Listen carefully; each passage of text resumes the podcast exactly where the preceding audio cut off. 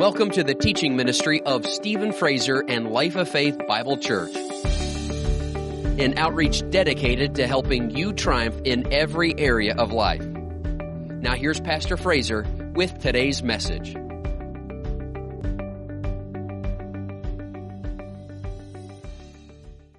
Right? Like the psalmist said, I was glad when they said, Let us go unto the house of the Lord.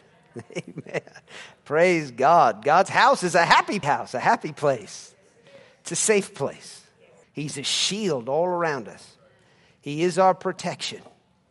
No weapon formed against you will ever prosper. They might be formed, but they won't prosper. Right?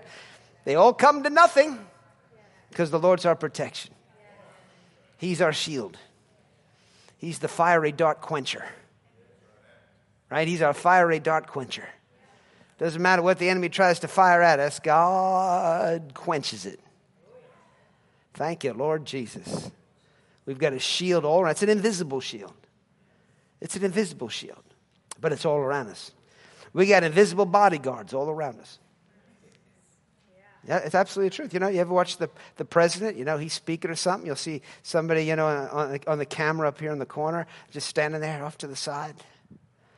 And, uh, you know, maybe somebody else over here. And, you know, there's all these Secret Service people, Secret Service people, all around the president, protecting him. In fact, they go before him. Wherever he's going, they go in there, they secure the location where he's going to be. And they make sure, you know, nobody could come in there and, and harm him. Friend, that's what you and I have around us all the time. We've got angels all around. Bible says the angel of the Lord encamps all ar- around those who fear him. We, we, need, we need to stir up our faith and remind ourselves there's more with us than there are with the wicked. right? And, and the demons and the evil spirits that are with, with the wicked are already, they're already defeated. And they've been disarmed. They don't have a bullet that could hurt you. They don't have a weapon that can take you down. It can only take you down if you believe in it, if you only put your fear in it.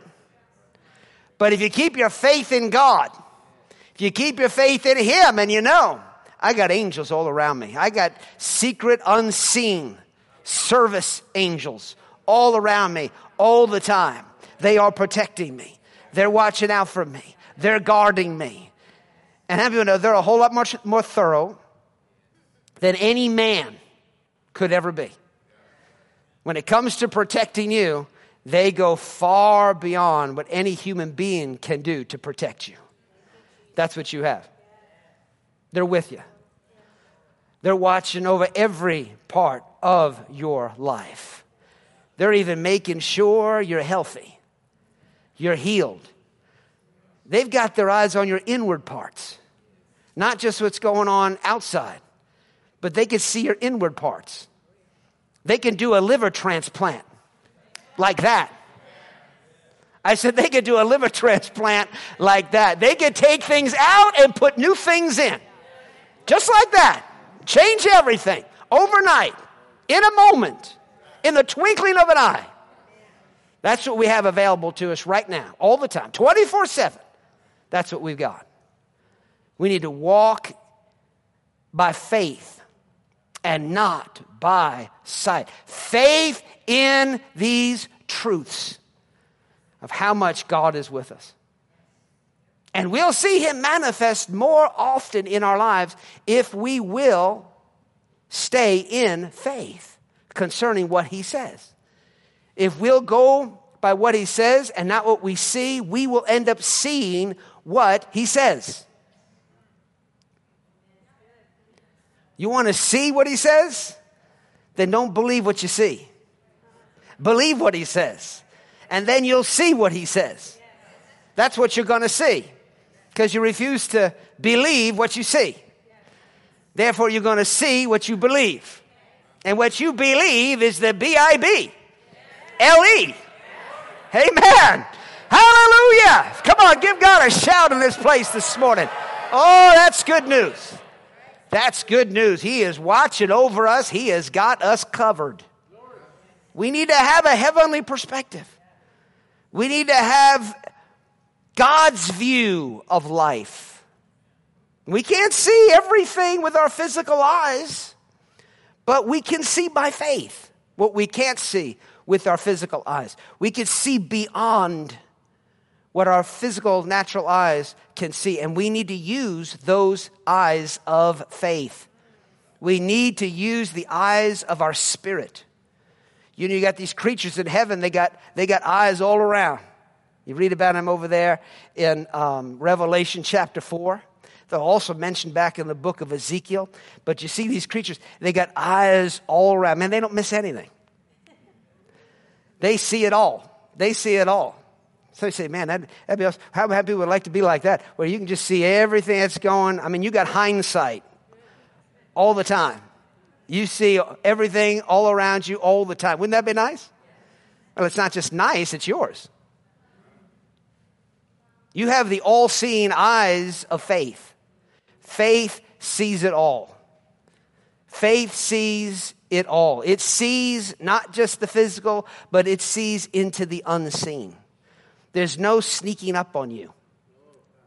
There's nothing the devil can do to trick you and deceive you when all your eyes are open wide.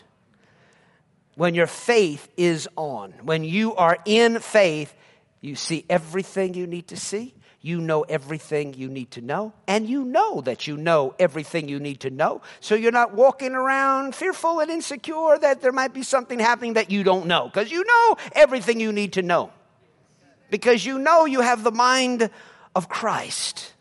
You've got the Holy Spirit. You've got the all seeing eye of God. You've got eyes in the back of your head. You've got eyes in your heart. You've got eyes everywhere. You can see from the heavenly places while here on earth. We've got a heavenly, that's what the Bible says, we're seated in heavenly places in Christ Jesus. That's not in the future, that's current, right now, present tense. We are seated in the heavenly places right now in Christ. I'm talking about living the life of faith. That that's where he's seated. We're in him. We see what he sees from his place while here on the earth. So we see everything we need to see. We know everything we need to know. That's who we are. Man, we've got a big world view. Our vision is unlimited if we're looking to Him if we're listening to Him. There's no limit. There's no limit. Your education doesn't have to limit you, your physical abilities don't have to limit you. I got news for you Samson did not go to Gold's Gym. He didn't go to Powerhouse either. Now, they've gone out of business, I heard. But anyway. He, did, he, didn't, he didn't go to the gym. He wasn't taking all this extra protein. He wasn't doing all these things so that he was able to rip bars off city and tear lions in half and do all these kind of incredible things. Where did that strength came, come from? It came from the Lord. Came from the greater one. That's how, who you have on the inside of you. You have the all knowing one. You have the Almighty God living on the inside of you. Nothing is impossible to those who believe. Not just all things are possible with God. The Bible says all things are possible with God, but it also says all things are possible to him who believes. Do we have any believers in the house? See, we got to walk around like all things are possible. I can do anything I need to do if I need to do it. I, I know everything I need to know when I need to know it. And I'll have everything I need to have when I need to have it. Because we have access to God Almighty. We got access to the Creator of everything, the one that knows everything. We're not little munchkins with this narrow, small view of our life and the world around us. But unfortunately, that's where most people are. Because their world is in um, these little devices. That's where their world is. Their world is in a device a telephone device, an iPad, a computer device. And that's, that's their whole world. It's that little device in front of them. So, what's going on in that world, that's their world. And I don't know if, if people notice this or not. I mean, I've, I've always recognized it. I mean, if you turned on ABC News, don't recommend it, and then you flip over to NBC News, don't recommend it, and then you flip over to CNN News, you'll find that, uh, you know, if you do it all at the same time of day, you'll find out that uh, they're all talking about the same thing. You ever notice that? They'll talk about how there was this uh, murder. They'll talk about how there was this accident, terrible accident, head on collision. And they'll all talk about the panda that got sick at the zoo and was expected to die, but they saved it. And so you go to ABC News, World News. Here's the world. Three things. You say, well, there's got to be more going on in the world. NBC, same three things. You go to CBS, same three things. They're all saying the same three things. Why is that? Because they're shrinking your world to think this is all there is. This is all there is. There's millions upon billions and trillions of things to report, but we're all going to report the same thing. Why? Because we want to shrink you down. We want to shrink you in your thoughts. We want to turn you into the land of the munchkins. That's what we want to turn you into. Why? Because the smaller you are, the easier it is to control your life. And the smaller you are and the smaller your world is to you, the bigger of a deal things are to you. But when you have a big vision and you're seated all the way up here and you have this incredible perspective, then things are like things that are overwhelming the munchkins are like little squeaks. They're like little squeaks. They're not things that are overwhelming your life. So the smaller people get in their thinking, the bigger a deal things are to them. God wants us to go through life light and easy, where things are not a big deal. I sit in the heavenly places with a big God. I got a big God in me. And you cannot allow yourself to shrink. And you can't allow the world that they're creating for you be your world. We don't fit in that world. I said, we don't fit in that world. You can't, you can't get your foot in that shoe. You understand what I'm saying? It doesn't fit. It's too small. It's too small of a box for you. You've got a worldwide, heavenly perspective. One day I was sitting down, I was just thinking about Jesus. Actually, I was, I was reading my Bible, and I was over there at Mark 16 where he said, Go into all the world and preach the gospel. And I stopped. I thought about that. I took it personally like the Lord Himself was talking right to me.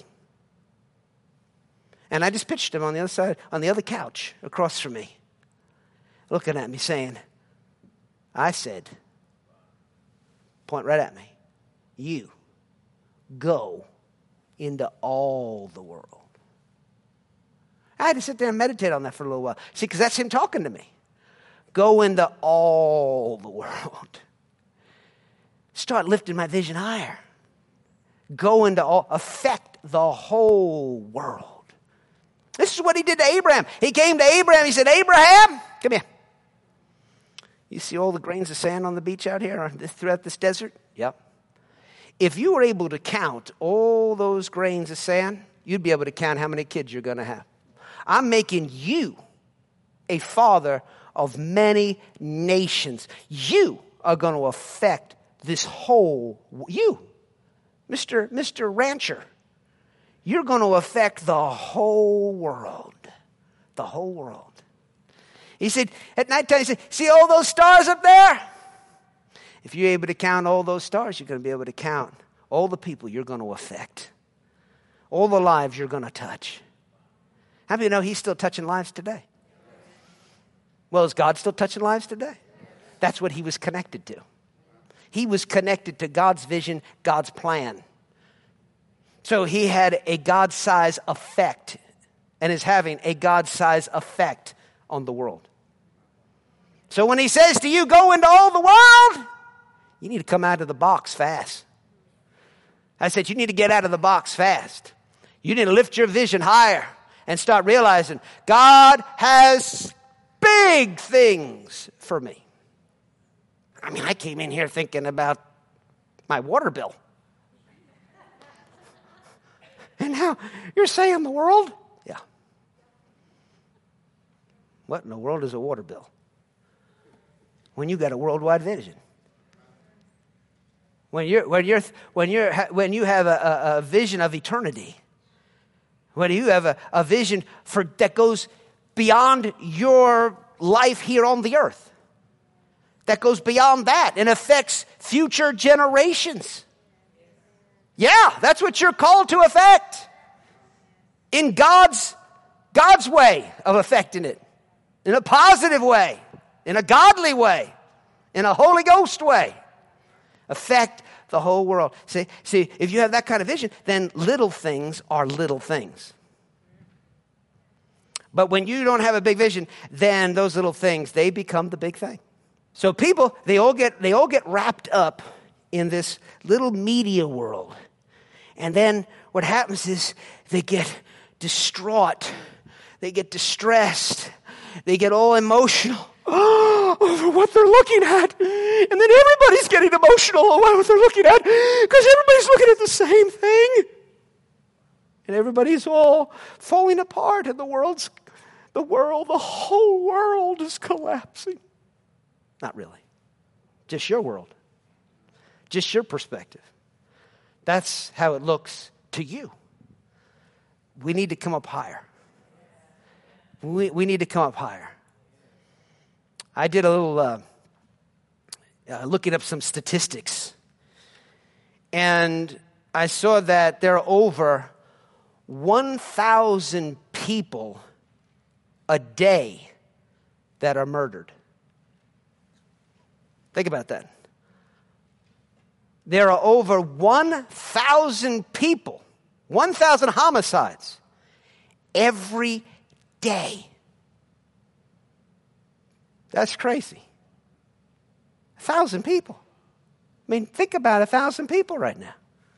A thousand homicides. It all happens every day. Every day. That's, uh, that's like over 41 people getting killed every hour. Every hour, someone's getting killed, someone's being murdered. Murdered brutally, horrible. Something horrible is happening. Think about that. It's a lot of people dying, a lot of people suffering, a lot of injustice, a lot of crimes, a lot of terrible things going on in the world. Nearly 150,000 people die each day. Each day, 150,000 people die. That's over 50 million each year. 50 million people die every year. Friend, I got news for you. Death is a fact of life. It's a part of being in the world. There's a lot going on. I said, There's a lot going on. One person didn't just die, and there isn't just one funeral going on. There's a lot of hurting people. Come out of the box, church. Don't be as blind as the world. Don't be a parrot repeating everything they're saying and become emotional with what they're trying to whip up your emotions over. Because there's a lot, if you want to cry, there's a lot to cry about. Millions of people dying every year. Someone just died this, but I mean, but by the time I walked up the back, got up here, someone just got killed. We have a lot to cry about. We have a lot to get upset about. But 141 million people are born every year. 141 human beings come into this world every year. Friend, there's a lot going on. There's 7.7 billion. It's probably more than that now. This is an old an old survey or statistic. 7.7 billion total living human beings on the face of the earth right now. So people are living, people are being born, and people are dying all the time. So you could look out there and look at all these precious lives, and you can say, Black lives matter, blue lives matter, all lives matter. But you see, if you get God's perspective, you realize in the end, the only thing that matters is eternal life. Eternal life is all that matters. If you don't have that, you are going to hell. Because people are dying all the time. And I wish I could pull up the statistics that tell us how many people go to hell every hour. You want to talk about something worth crying about. You want to talk about something worth bemoaning. We're talking about people going to hell every hour. Every hour. Somebody is going into a place they will never get out of. They will be trapped for eternity in torment in a place called hell. Friend, that is where the Christian's main concern needs to be. We need to have an eternal perspective. This life is a vapor. And the truth of the matter is, there are a lot of people that die. And it is heartbreaking for the family and friends of that individual. And you feel for them. Jesus did at Lazarus' funeral. He wept when he saw everybody so broken and distraught over the death of Lazarus. He wasn't weeping over Lazarus, he was weeping over them and the sorrow and the pain that they were going through from their loss. But for all we know, this person that died here, this person that died there, young, tragic, murdered, however they died, you look and say, it's tragic, it's terrible, but God's perspective. Perhaps if they lived their life out to the full, they would have lived it in such a way that would have landed them a place in hell for eternity. Does anybody think like this? I think like this every time I hear about somebody dying. Every time. A young lady, I go, I drive by where they, they've set up all memorial things there where she got killed, you know. Beautiful young girl. They got pictures of her and everything. And, and, I, and I've wept. I've wept. I've wept for the family. Just, just think, see some of the things they wrote and stuff. It's, it's, it's overwhelming. You just hurt for them, you know. But when I think about the girl, I don't know. She was probably, I think she was 14 years old. Good chance she's in heaven. You know, not really have lived to the place of perhaps having a full understanding of sin and things, not fully accountable for her life, and good chance she's in heaven. But perhaps if she had the blessing of living a long life and lived a life of sin, perhaps she'd spend eternity in hell. Now, let me ask you a question. If you knew everything about this girl and you knew she dies now, she spends eternity in heaven, eternity in perfection. She lives, give her a long life on the earth, but uh, she'll be in hell for eternity. What would you pick? What would you pick? Early death or long life on earth? Early death. See, we don't know the whole picture. You understand what I'm saying? We do know there's a whole lot more to what we see in the natural. When a person dies physically, it isn't over. It's not over. They're all going somewhere. Oh, but they died such a terrible death. It don't matter if they're in hell, it's a hundred thousand times worse. If they're in heaven, they can care less about how they died because they're in the perfection of God. They got pleasures forevermore, gripping them. They got warm, fuzzy feelings all over them right now. So it really don't matter how they died. They go, oh, how they must have died. It must have been terrible. Is that really the focus? It's not our focus. I said it's not our focus. We've got a heavenly focus. I said we got a heavy. We see things that other people don't see. We understand things that other people don't understand. And so we live our lives completely different. We're not caught up in what everybody else is caught up in. We're living far above it, and that makes it very easy for us to be able to direct these people out of their problem because we see the thousands of exits that God has for them. They can't see a single exit. They're trapped in their little, they're trapped in there. They can't see what's going on. We're like, calm down. If you just move here to the left, you can walk right out of that thing. It's beautiful sunshine right out here. Come out here. Okay, you don't like that one. That's fine. Here, come, come, come. Okay, right in front. You're walking right towards it, right to Okay, okay.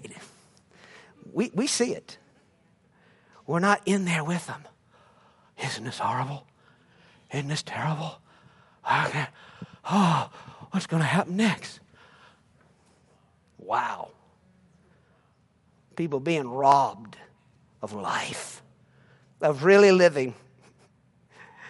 Amen. Some folks, they step outside, they don't even see the blue sky. Don't even see the blue sky, man. They just see the blues. That's all they see, man. They just see things that are making them blue. They can't even see the heavens, man. They can't even see the big picture. But thank God, God is lifting our vision up higher. And the devil, we understand, is a liar. And he's going to keep trying to distract people from the big picture. It's his job, the devil, to keep you living like a munchkin so that you're under his feet rather than you living way up here and he's under your feet. Think about it. The devil is such a big dude, he's under my feet. In fact, if I don't even lift my foot, you won't even know he's there.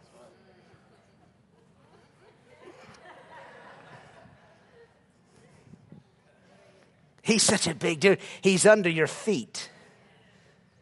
Take your seat in the heavenly places in Christ Jesus. Have God's perspective on what's going on. Understand what's going on. Have His discernment. Understand the intentions of people's hearts, right? The Bible says in the book of Hebrews that the Word of God is a discerner of the thoughts and intents of the heart. And you and I are full of that word. We're not just reacting to the flesh, bless God. We see things with the eyes of faith. We, have dis- we, we can discern motives. We understand what's going on here. We understand the plots and plans of the devil. They're easy to understand. Bible says the works of the flesh, which come from the devil, are evident. They're obvious. What the devil's doing is obvious. If you're seated up here, that's why he can't trick you, because it's so obvious to you. There's too many Christians, they don't have a clue. They don't have a clue of what's going on. They're just as carnally minded, as fleshly minded, as caught up in the world as the world. They're not taking their place. They're not seated in that heavenly seat. And as a result of that, they're not very useful to the kingdom of God. We need to rise up. Rise up and take our place. Take our seat, glory be to God. Stop watching the news and start becoming the news, the good news. We don't just report it, we own it, we live it. This is who we are. We're living epistles, living news, living news behind the news. That's what you and I are 24 7. I caught up in this nonsense. The wisdom of men, the foolishness of men, foolishness, ignorance of people that are blind. Blind. They can't see. Bless their darling hearts. But you and I can.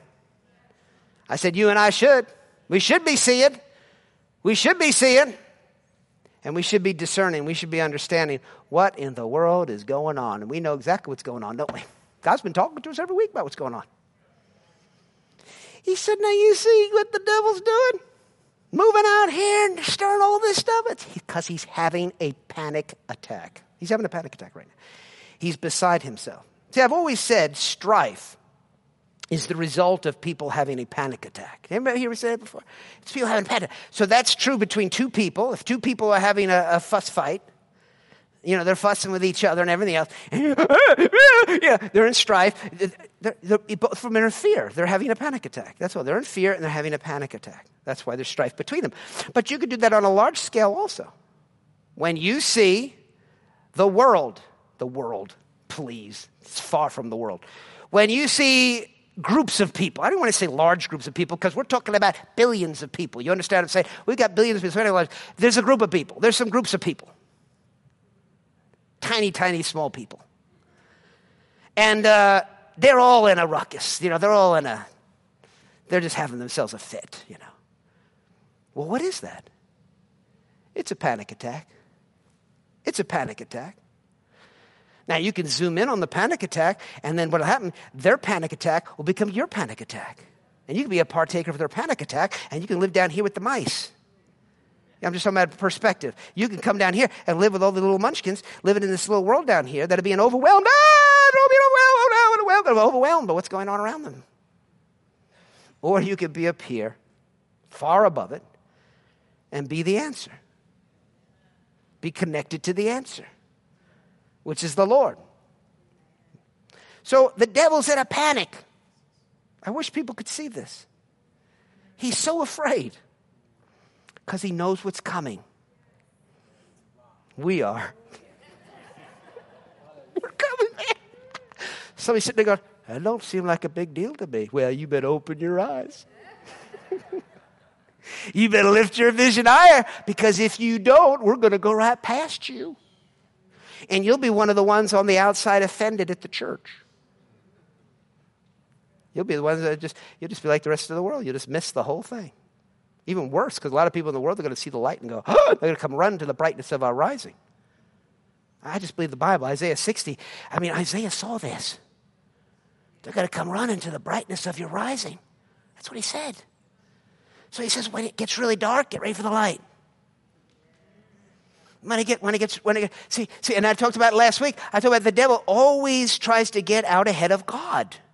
Because you remember there over in 1 Corinthians, uh, it, 1 Corinthians chapter 15, verse 46, it says, however, the spiritual is not first, but the natural. And afterwards, the spiritual.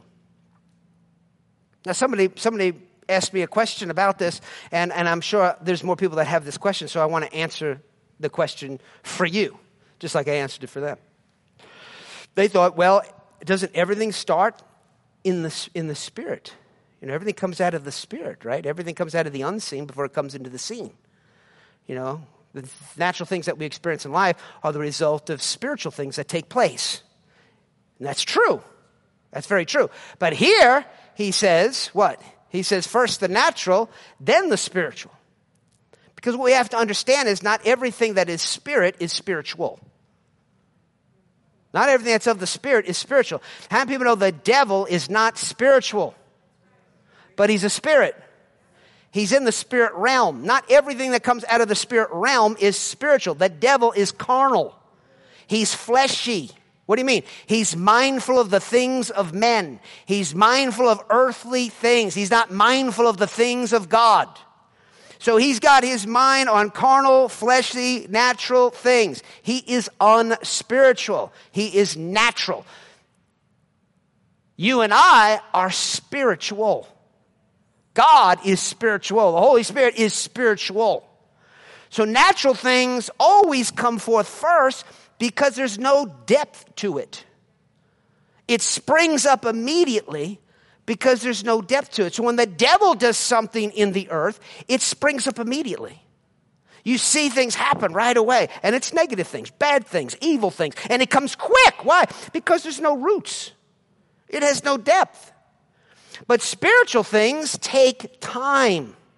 For God to bring something forth in the earth, He has to work inside your spirit. He's got to develop your character. He's got to develop your integrity. He's got to develop your faith. He's got to grow things up on the inside for what He wants to come forth to come forth. So it takes longer. So the devil's able to bring stuff forth quickly. He's carnal, he's natural, so the natural things always come forth. So when the devil knows what God's up to, and you know how a lot of times I think he finds out what God's up to? He listens to our preaching. He gets a lot of my messages. I think that's what does it. But that's okay, because we're here to make known to the principalities and power the wisdom of God and what He's accomplishing. Amen. We're here to make it known. They still can't figure it out, even when you tell it right to their face anyway. You, you can look right at the devil. You can look right, right at the devil and tell him, no, this is what you're going to do. You're going to crucify me, but I'm going to rise from the dead and I'm going to stomp on your head. He can't figure it out. He's going to end up crucified. And even you just told him it's going to end up backfiring on you and get stomped on the head. So, do you understand that? So, the devil, he'll bring forth carnal, natural things, and he'll do that to try to get ahead of what God's doing. So, he's having a panic attack. I mean, don't you see that with Moses? God's bringing Moses into the earth. Somebody's in faith. First of all, someone's in faith. Moses' parents. They're in Hebrews chapter 11, the Hall of Fame of Faith. These people had faith. So they had faith concerning Moses. The devil saw what was coming, and what did he do? He tried to kill all the babies, try to prevent babies from being born, right? They were killing babies as they were coming. If it was a male baby, kill the baby. Kill the baby. Why kill the baby? Because of what's coming. There's someone in the midst. I don't know who it is. Same thing happened with Jesus. Jesus is coming into the world. Right before he comes into the world, what happens? He stirs up Herod. And they go out and they start slaughtering babies, little children from two and under. To what? To try to stop what is coming. He was in a panic. Herod. He was in a panic, and all the demons with him. They were in a panic. They're in a panic. You don't have to believe it. I mean, you could just think I'm just saying something that's exciting, but it's the truth. He's in a panic. That's God's perspective. He has shown me some things, and it all agrees with the Bible. Man, we need to get ready. We're about to come into our finest hour. I said, We're about ready to come into our finest hour. My wife came across this and posted it on her Facebook page.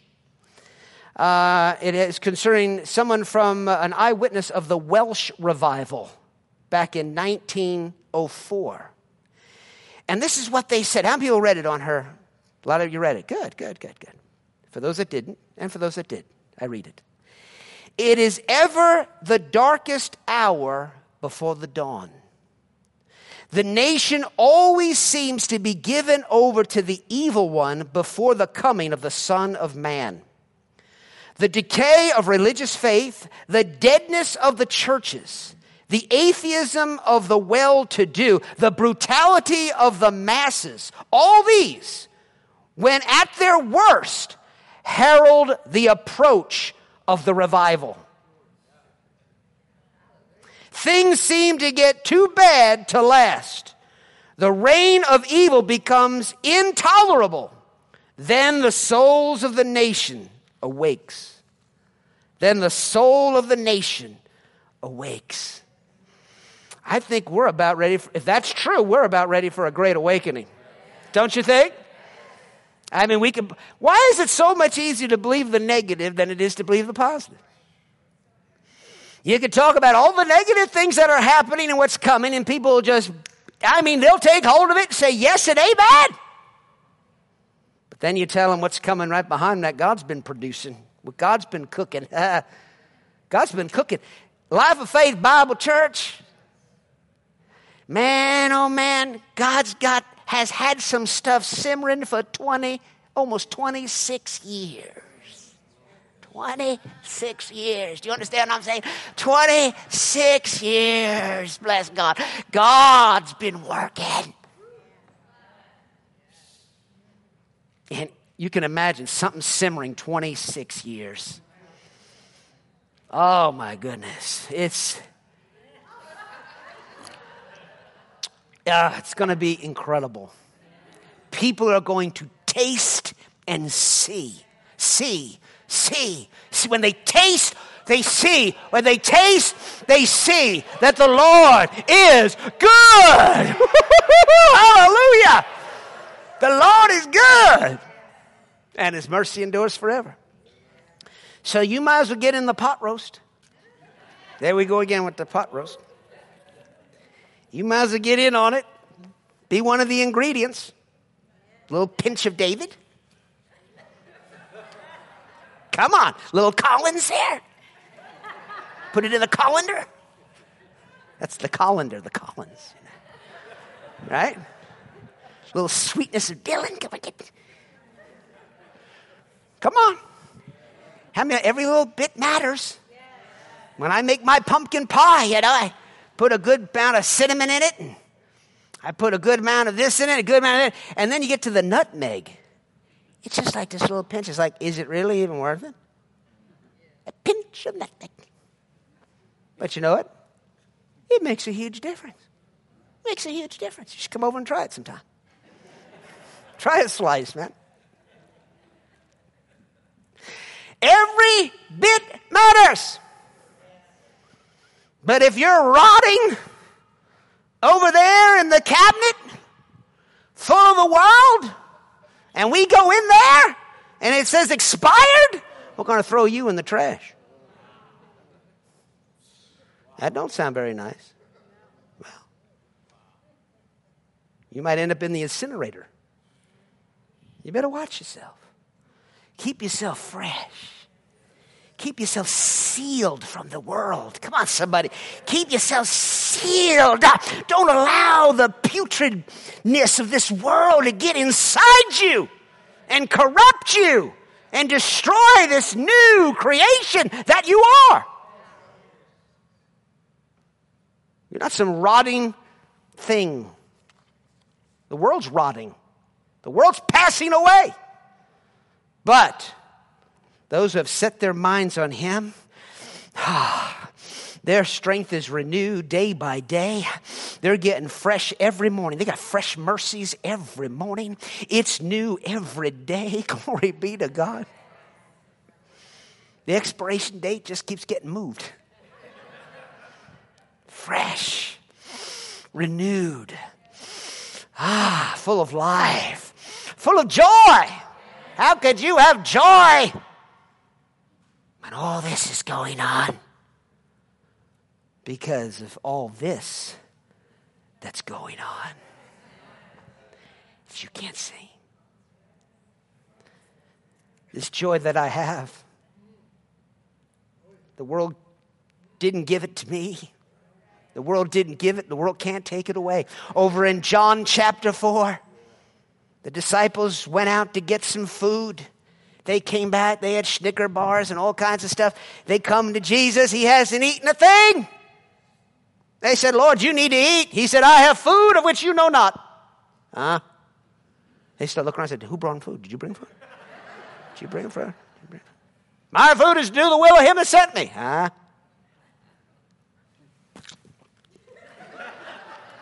I don't quite understand that.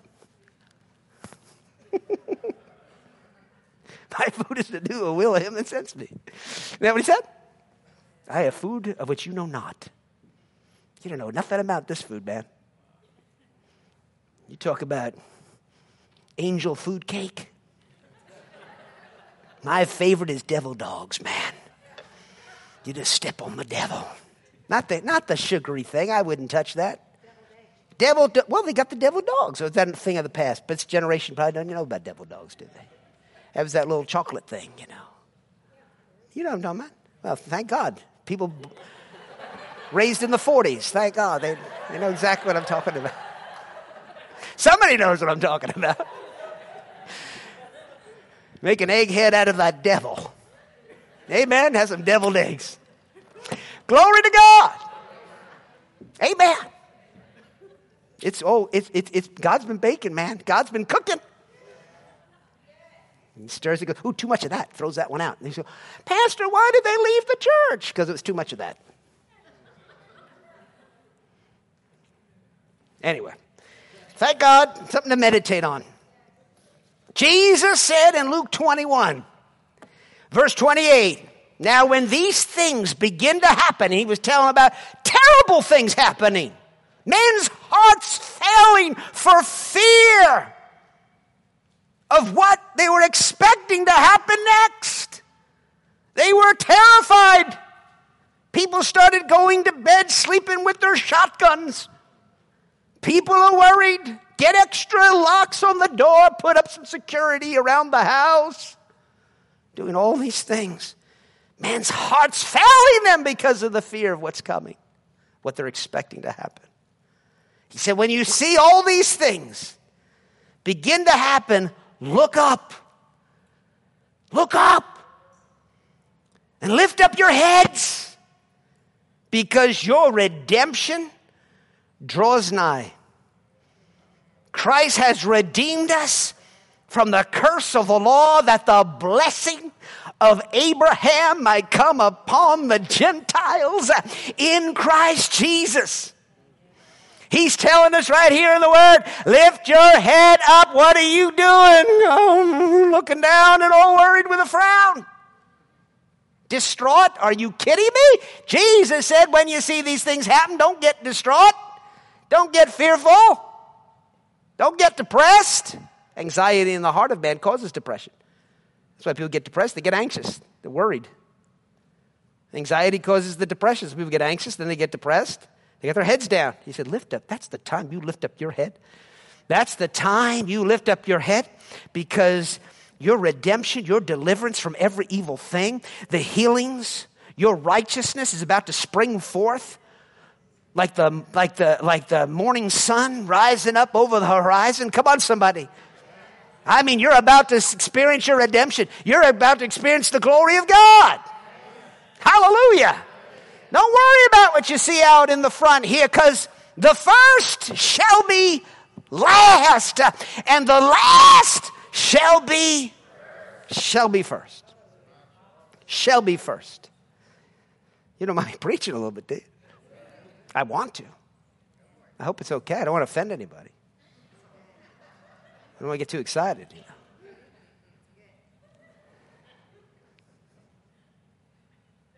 Just try to stir the pot.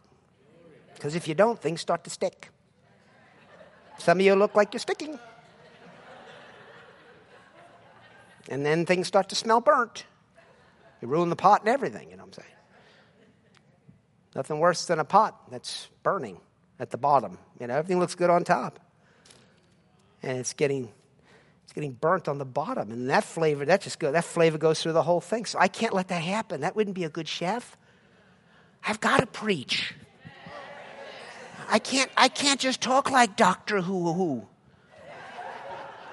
I, I, sometimes I gotta get I gotta get radical. I, I gotta get up in your face. I gotta get happy. I gotta get preaching. See, because I gotta get stirring the gift up that's on the inside of you, so that you don't sit there and burn and have to be scraped out of the pot.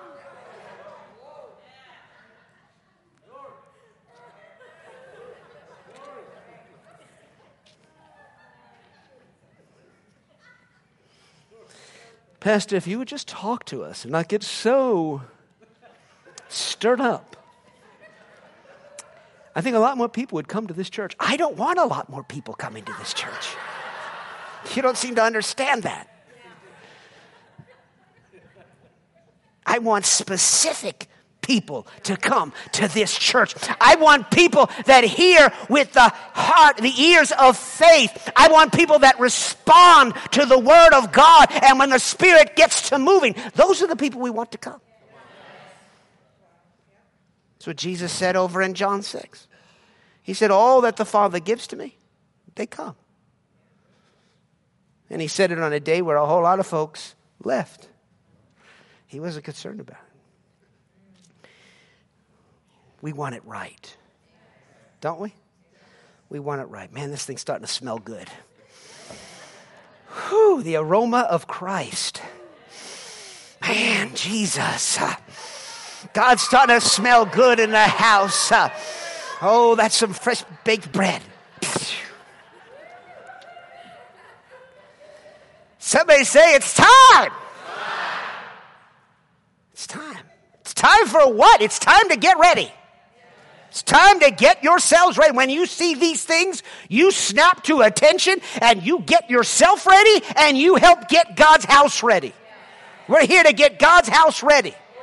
We got to get God's house ready. Go to Haggai. Haggai chapter 1, verse 2. Thus speaks the Lord of hosts, saying, This people says, God hears what we say. And now he's saying what they say. These, these people, this is what they say. The time has not come. The time that the Lord's house should be built. Now's not the time for that. It's time for these other things. We got to do this. We got to do that. And so it's not time for God's house to be built. Then the word of the Lord came by Hagan, Haggai, the prophet, saying, is it time for you yourselves to dwell in your paneled houses and this temple lie in ruins? Now, therefore, thus says the Lord of hosts, consider your ways. You have sown much and bring in little. You eat, but do not have enough. You drink, but you are not filled with drink. You clothe yourselves, but no one is warm. And he who earns wages earns wages to put into a bag with holes. Thus says the Lord of hosts, consider your ways. Go up to the mountains and bring wood and build the temple, that I may take pleasure in it and be glorified, says the Lord. You looked for much, but indeed it came to little. And when you brought it home, I blew it away. Why? says the Lord of hosts. Because of my house that is in ruins, while every one of you runs to his own house. Therefore, the heavens above you withhold the dew, and the earth withhold its fruit. Notice the Lord here's telling his people, He said, You need to put my house first. You need to get my house built. You need to get my house built. A lot of these folks here, back in Haggai's day, they were all complacent and they're all caught up in the affairs of this life and they were missing it. They were missing God's plan for the life. They weren't functioning in His plan for the life. So, as a result of that, all the things that they had, the natural things they had, started diminishing. It started diminishing. It was like they had a, a bag with holes in it. All their wages, just everything. They started losing everything. Uh, the bad deals started happening, and, and next thing you know, one thing leads to another. Things are getting blown away, and things are things are just diminishing. Well, you remember Jesus said over in Matthew chapter six. He said, "Seek first the kingdom of God and His righteousness, and then what's going to happen? All these things will be added to you." So, what happens if you get the thing backwards? And you put first all these things and not the kingdom of God, what's going to happen? All these things are going to diminish. All these things are going to diminish. We see that principle right here. It actually happened to these people. It was diminishing. It was diminishing. Why? Because they weren't concerned about God's plan. How many people know you're prospering means nothing to God if His plan means nothing to you? God could care less that you prosper if your prosperity is just for yourself. No, He wants you to be blessed so that you can be a blessing. So that He can establish His covenant in the earth. So that He can accomplish what He wants to accomplish in the world. World vision. Everybody say world vision. World vision. Friend, I got news for you. You're part of something that is worldwide, international, huge. Don't go by sight. That's what you're a part of. That's what God's house is meant to be. I said, that's what God's house is meant to be. It's to be a place that affects the nations. And just like Abraham, he couldn't see how it was going to happen. But now he's got a front row seat in heaven, and he's seen it all happen. He's seen it all happen. When we get God's house built, it affects things, it changes things. It changes things in this world. It changes things for us. When we get into His plan, then God wants to fund His house and His work through you. He wants to get His gospel out through you. Are you with me? Somebody say, God wants His house built. And notice here, verse 11 again. It says, For I called for a drought on the land. Think about that. I called for a drought on the land. So that's the weather. And then the land, he's talking about the economy. Think about it. These people not getting God's house built affected the weather, it affected the nation's economy. That's how big of a deal it is to God.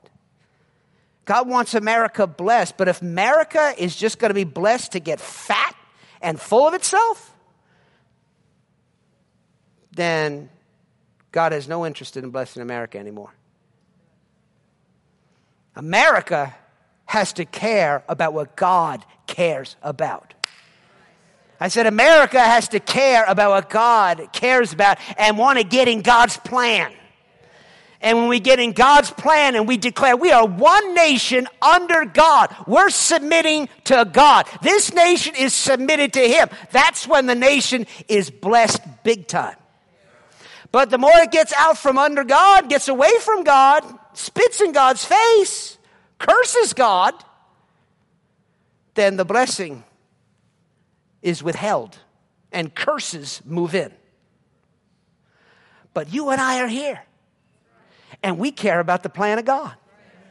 And we declare this is one nation under God. We're submitted to God for God's purposes, and our purposes go beyond our little household. Our purposes go to God's house, which will affect the White House, right? Which will affect all the houses of government, which will affect all the nations of the world. Come on, somebody. We're going to affect the whole world by our little this and our little that by our obedience to Him. So we're going to build Him a house. We've already started, it ain't done yet. From God's perspective, Life Faith Bible Church, its facilities are in ruins. I mean, we keep it clean, we keep it nice, we stay up on top of things, right? But in God's perspective, it's in ruins. Why? Because it's not where it needs to be there's another phase, there's another building that was supposed to be built, and it hasn't happened yet. It hasn't happened yet. And if we don't get busy, it might affect the weather. It might affect our nation's economy. Right? It might cause hurricanes, it might cause tornadoes, it might cause devastation, it might cause all kind of problems. Because what we are doing is not a small task. It is huge. It is eternal. It is God's plan to affect not just this generation, but future generations. Somebody say, We're a part of something big. We're a part of something big. This is a big deal. This isn't like a little place we come to and we hear a nice little word and we're encouraged. It's encouraged. I go to church because it encourages me. And the pastor, sometimes he's funny, sometimes he's a little too much, but sometimes he's funny. And as long as he stays funny, I'll keep coming. If he gets a little bit too much more, I might not come anymore. Because it's all about my comfort and being happy and being helped. It's all about helping me in my world. My world. I need some people to jump in the blender with me this morning. Come on, this thing's about to get sped up. You get offended, you get spit out when it's spit up, you know. But we'll put the lid on and we'll try to keep you in there as much as we can. Hallelujah. Are you with me this morning? Come on, church. We're a part of the kingdom of God that is taking over this nation. It's taking America back and it's taking it by force. And the work of God will prevail. And the church will overcome and the gates of hell will not prevail. Demons and devils are under our feet. We're going to serve God. We're going to build the house of God. We're going to accomplish His work. And it's going to change the weather. It's going to change the economy. It's going to change this world. Hallelujah. Come on, give him a shout. Praise God. Hallelujah. Stand on your feet. Let's thank him. Glory to God. That concludes this message. For more information about Life of Faith Bible Church or Stephen Fraser Ministries, go to our website at lofbc.org. While you're there, be sure to check out the many other teaching series and books by Stephen Fraser. That website again is lofbc.org. And you can always call 888-542-2555. We trust today's message has encouraged your faith and strengthened your spirit to live the victorious life. And until next time, remember, we always triumph and we always win.